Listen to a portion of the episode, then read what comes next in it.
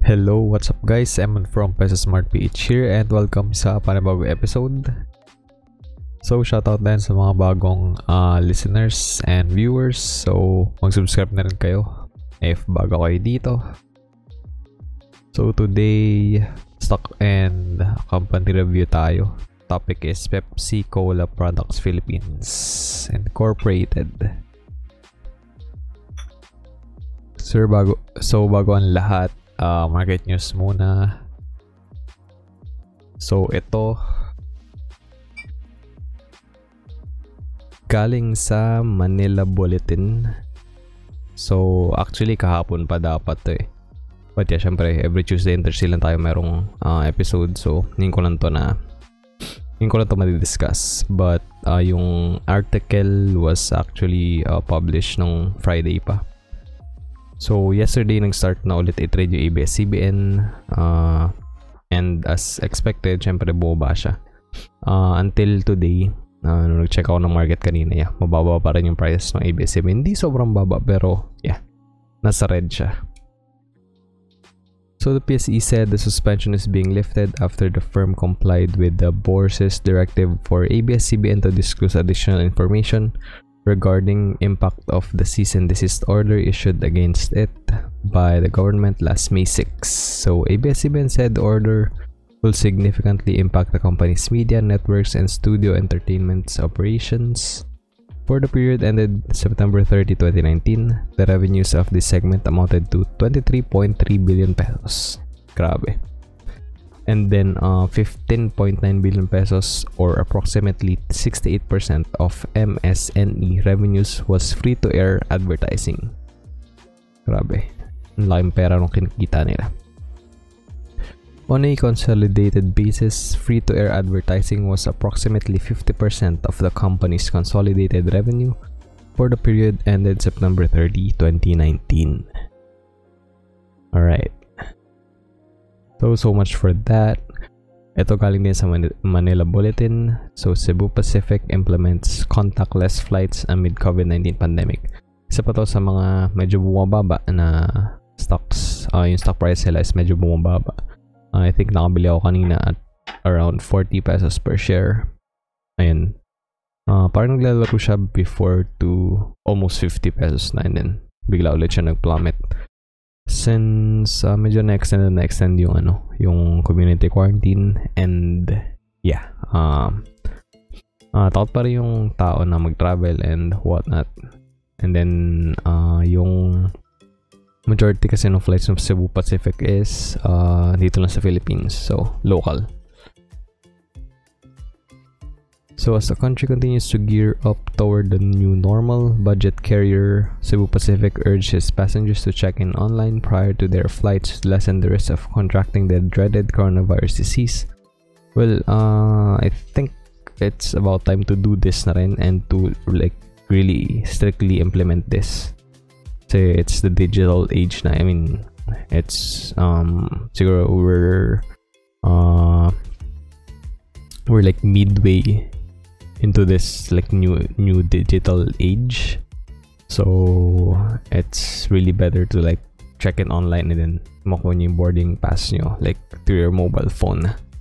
And almost everyone naman I think meron silang smartphone or whatever device they uh they use so the advisory is part of the airline's new measures toward contactless flights. In a statement, Cebu Pacific advised travelers to be at the airport at least two hours early as check-in counters will be closed one hour before their flights.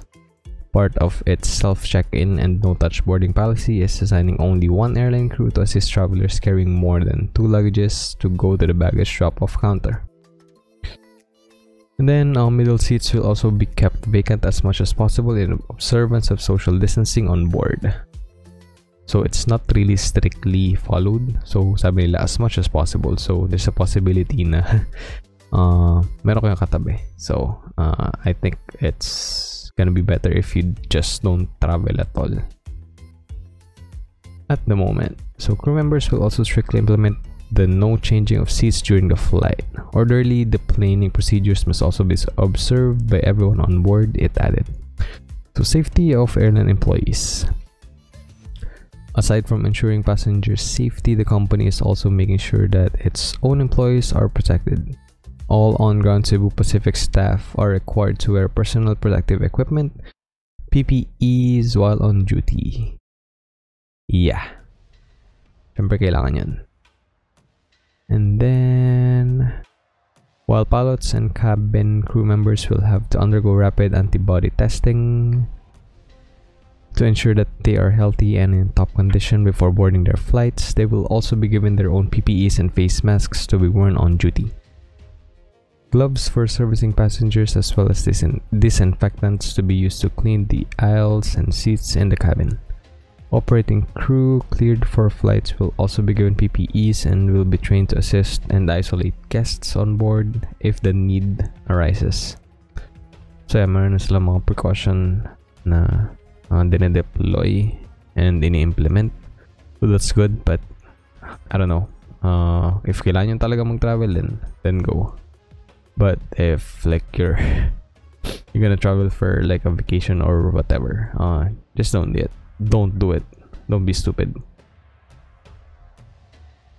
And then from Sunstar Cebu, uh, sabi dito airlines seek 8.6 uh, billion pesos monthly aid. Cebu Pacific cancels over 26,000 flights. So, malaki talagang dagok yun sa revenue nila. And it's it's not looking good. Uh, Budget Airlines Cebu Pacific said Monday, May 18, 2020, it has canceled over 26,400 flights as of May 2020 due to the COVID 19 pandemic, mirroring the aviation industry's growing economic pain. Quarantine and travel restrictions within the Philippines and in several countries prompted the carrier to make the difficult decision to suspend all passenger flights in mid March. Listed operator Cebu, Cebu Air Incorporated told the stock exchange it's now seeking government aid through grants and loans alongside fee waivers and regulatory relief. So I believe since ginagawa nila to, hindi na sila makapagbigay ng dividends for this year. But yung 5-year average naman ng Cebu Pacific is uh, still high. Well, since medyo mababa din kasi yung uh, yung price niya ngayon. But I think okay pa rin naman bumili. Well, it's it's it's a risky investment to be honest. Kasi uh, no one knows kung gaano pa like tatagal to. Tong virus na to. Like it's gonna be a part of our lives na. Like moving forward from here on out. Uh, until like magkaroon ng you know ng vaccine which takes a lot of time din. So, like investing in this kind of company is yeah, very risky. But if makarecover naman and yeah, matapos sa tong lahat, uh, I think yeah, they'll thrive again. Like katulad nung you know, pagtaas ng prices nila, ng stock price sila previously like before this pandemic happened. And then from interaction, uh, Cebu Pacific Air defers plane capex, uh, six government support, I mean COVID-19 crisis. Yeah, medyo similar to the previous article. Uh, parang ibang, ibang ano lang, point of view. So the Philippine Cebu Pacific uh, Air Incorporated or Cebu Pacific Air said on Monday it would defer previously planned aircraft capital expenditure and was in talks with the government for fiscal support as the coronavirus pandemic decimates demand for travel obviously. Uh, last year, the country's largest budget carrier finalized the purchase of about 30 Airbus SE aircraft worth 6.8 billion dollars. So, uh, times 50 nyo na lang, 0.6. Uh, yun yung worth niya in peso. At list prices as it sought larger fuel-efficient jets to help it expand. So yeah, maganda yung plan sila. before all this shit happened. Uh, but yeah, syempre, uh, ma-halt yun. However, those plans have been upended by the unprecedented crisis brought on by the pandemic. As strict travel restrictions imposed globally have left the airline industry largely grounded. So yeah, uh, walang travel halo so wala silang kita basically. Only last week, Singapore Airlines Limited reported its first ever annual loss, while Virgin Australia Holdings Limited entered voluntarily administration in April. Cebu said it was reviewing its long term fleet plan and had begun discussion with suppliers to establish flexibility to adapt to current events. The Philippine carrier suspended all services in mid March after the government placed the country under stringent lockdown to help stop the spread of the novel coronavirus. They later wrote to the government seeking help in the form of emergency credit lines and fee waivers. Alright. So yeah, uh, yung mga articles ito is uh, nasa baba lang. Nasa description. So if you wanna check them out in full, click nyo lang yung mga links sa baba. So ayan, uh, dito na tayo sa uh, main topic natin, yung Pepsi Cola Products Philippines. So quick review lang, basically. Kasi isa to sa mga uh, magandang uh, mag-perform na stock na nasa portfolio. Well, you know, uh, ano siya, green siya. Kahit na uh, we're in this uh, shite situation. So incorporation date uh, was on March 8, 1989. 31 years ago. So company profile Pepsi Cola Products Philippines was incorporated in 1989 to engage in the manufacturing, sales, and distribution of carbonated soft drinks, non carbonated beverages, and confectionery products to retail, wholesale restaurants, and bar trades. Its shares were listed in the Philippine Stock Exchange through an initial public offering in 2008, so uh, around 12 years ago. So yeah, medyo bago pa lang tong uh, stock na to sa PSE. So, we're gonna check out yung history ng prices and kung okay ba siya, okay ba siyang bilhin. Then, key people, uh, si Oscar S. Reyes, chairman. Then, Yong Sang Yu, CEO. Samudra Bhattacharya, president. And then si Imran Moid, or Moid, CFO. Try nyo lang i-google yung like profile sila. Uh, wala akong masyadong makitang like interesting like articles or whatever. Pero meron silang uh, profile sa LinkedIn. So, if you're interested with the leadership team nung Pepsi, nung Pep, uh, you can just Google them. Then, ito yung uh, kabuuan ng shares na nabili ko. Like, I think last year pa. Think around this time din ako bumili. Uh, so average cost was 1.4277 per share. And then last traded price niya was 1.9. So meron 3,000 shares. Market value is uh, at 5.6k. So in total cost is 4.2k lang. So uh, unrealized profit natin is 1.3k. So that is a gain of 31.74%. So yeah. It's a good performing uh, stock as of now. So, kung trader ka, then uh, I bet na kumita ka na dito sa PEP. Um, I think hindi naman siya ganun ka highly traded but yeah. It's still uh, a good investment if like like medyo short term like ano uh, one one two three five years yung ano mo like investing goal mo. So yeah, kung dito, kung gusto ko na mag-exit, then yeah, may kita ako 1.3k, but I won't do that. Kasi nagbibigay din silang dividends. So we'll, uh, we're gonna get on that later on. So ito yung current price, well, hindi nakalagay dito kasi uh, pa-reset na yung, I mean, pabukas na yung market nung nag-screenshot ako. But yung previous close niya was at 1.9. So, na-trade din siya nung Monday. So, that's yesterday. Uh, 52 week high niya is 2.22. 52 week low was at 1.2.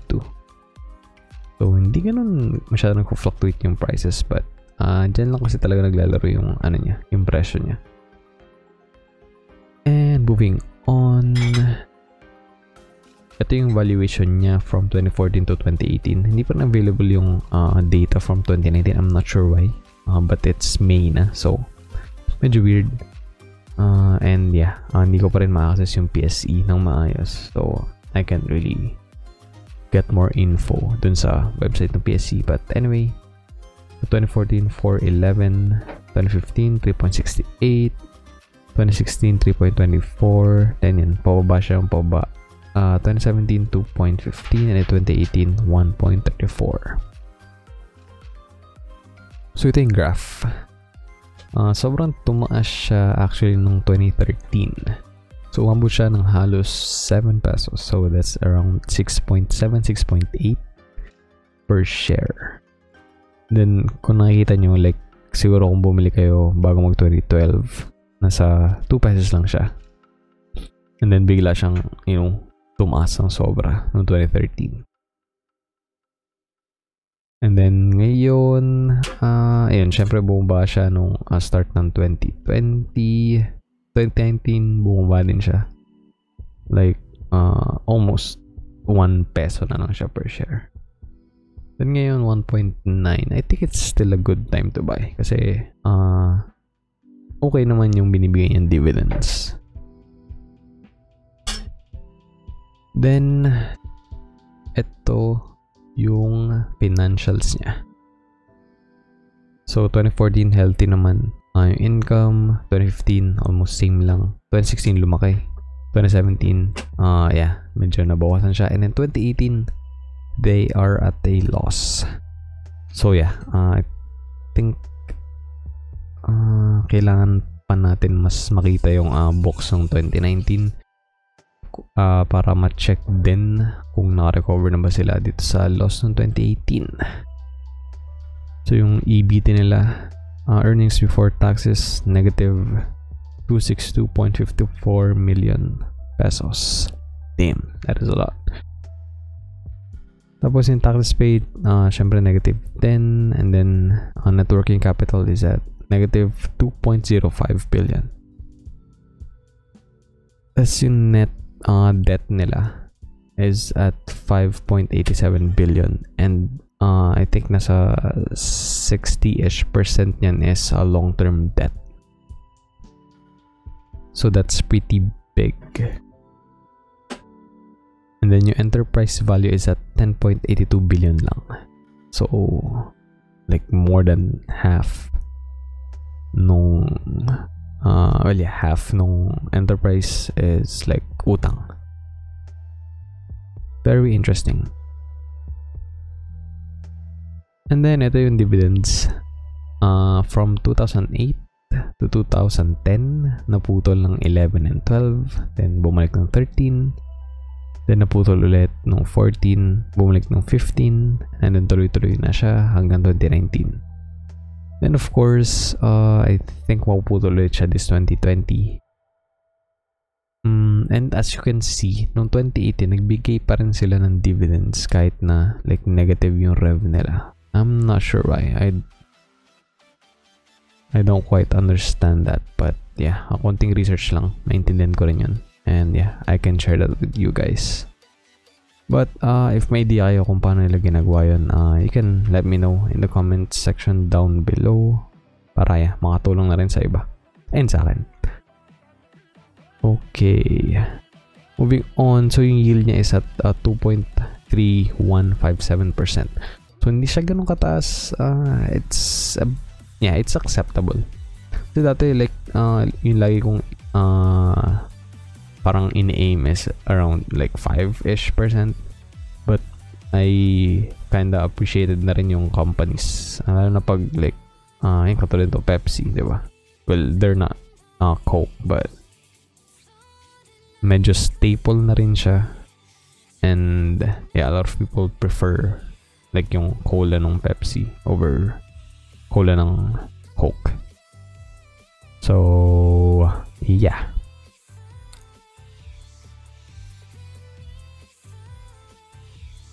And that's gonna be it uh, para sa review. And yeah, sa episode na rin na to. So like, ano, final conclusion lang. Um, I think oyo pa rin naman uh, na investment ng Pepsi. Kasi uh, I think it will last pa rin uh, for a very long time. Like, matagal na rin sila nasa market. And like, medyo, ano nga eh, medyo like bago pa rin sila. I mean, sa market nung industry nila. Pero like sa PSE, medyo baguhan pa sila, di ba? Like 12 years pa lang siyang natitrade and uh, yung prices niya is like mura ngayon. Pero may, nakita nyo naman na na-achieve niya yung like mataas na price nung 2013. Like nag 7 pesos, di ba? Like imagine that. Kung bumili ka ngayon, like almost 2 pesos lang. Then one day, like ma-achieve niya ulit yung uh, potential na yun. So, ayun, parang pwedeng sign na rin yun na mag-exit ka. But it's really up to you. Uh, nai- nakita ko lang kasi to kasi yeah, attractive din. Yeah, Pepsi. Parang naintindihan ko talaga yung uh, yung nature ng business nila. Like, it's just, you know, manufacturing. So, madali lang yung, hindi naman madali yung ginagawa nila, but yeah, may, madali lang maintindihan kung ano yung, uh, kung paano kumita yung business nila. And yun nga, uh, medyo olas lang tayo nung 2018, but uh, we, we should like dive, dive deeper dun sa books nila ng 2019 para makita natin kung uh, nabawi ba nila yun, yung losses nung 2018. And nakita na rin natin na profitable sila like uh, the previous years. But yeah, anyway, yung sources natin for uh, the articles earlier. Andyan yan. Banggit ko na rin naman na uh, nasa description yun. So, kung trip nyo basahin yung articles, check out nyo na lang. Tapos, syempre, before we end, we have a quote of the day. So, this one is from uh, Charlie Munger.